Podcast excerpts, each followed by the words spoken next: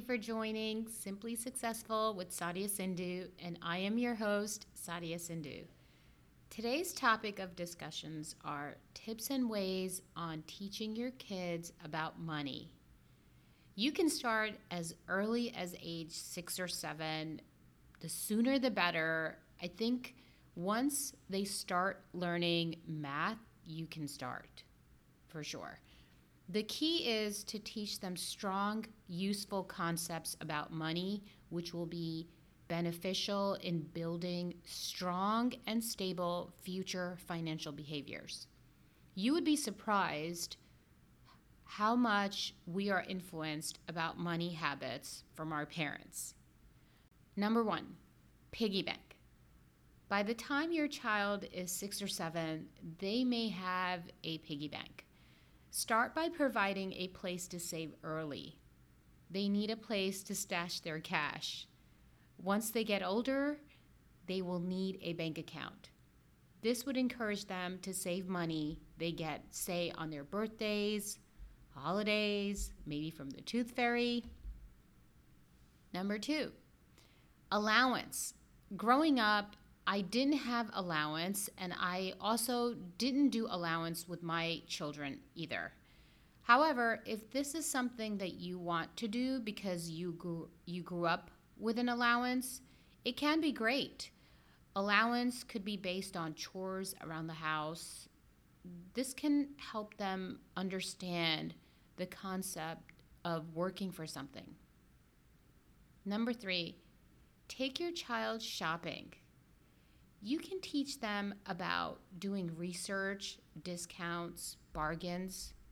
So, for example, when I used to take my children shopping, and let's just say we were going to buy sneakers, I would stop at two different stores. Now, even though I knew where I would buy their sneakers from, I would still make a habit of taking them to two, at least two different stores to compare prices after a while, they would tell me, "Hey, mommy, this store is way overpriced. We're not go to, going to this one. We'll go to that one."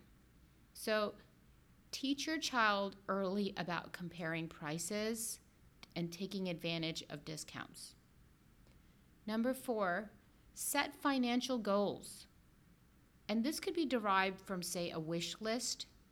If they want something for their birthday or Christmas, they need to set a financial goal.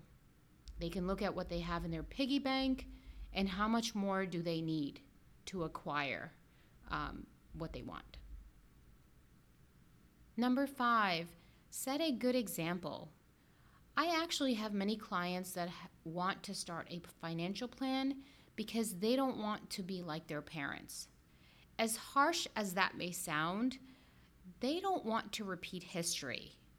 I mean, it could be something they don't agree with their parents. Many times I'm told there was just a lack of any financial plan. They want to have a plan because of stability. I've heard this multiple times. So you can start by telling your children about your plan. You need to set an example, and you can start by setting, say, fi- family financial goals together. Number six, giving to charity. Discuss which community and causes you would like to support with your child, would set an example, and also teach them to give towards their causes in the future. Aside from monetary giving, they can start by volunteering their time. I did this with my children at a local homeless shelter during the holidays. We would all volunteer at a soup kitchen and hand out trays of food for Thanksgiving. Number seven, talk about money and debt and be honest. Number eight, teach them to wait. We live in a world of immediate gratification. Teach them that good things will come to those that wait. If we teach our kids about the concept of waiting and working for something saving for something, we help them in so many ways, not just being financially stable. I hope you found this valuable. It's never too late to discuss money habits with your children.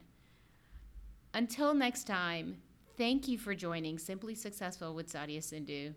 You can find me on LinkedIn at Sadia Sindhu. You can also tune in to my podcast on Spotify and my website, sadia-sindhu.com. Thank you guys.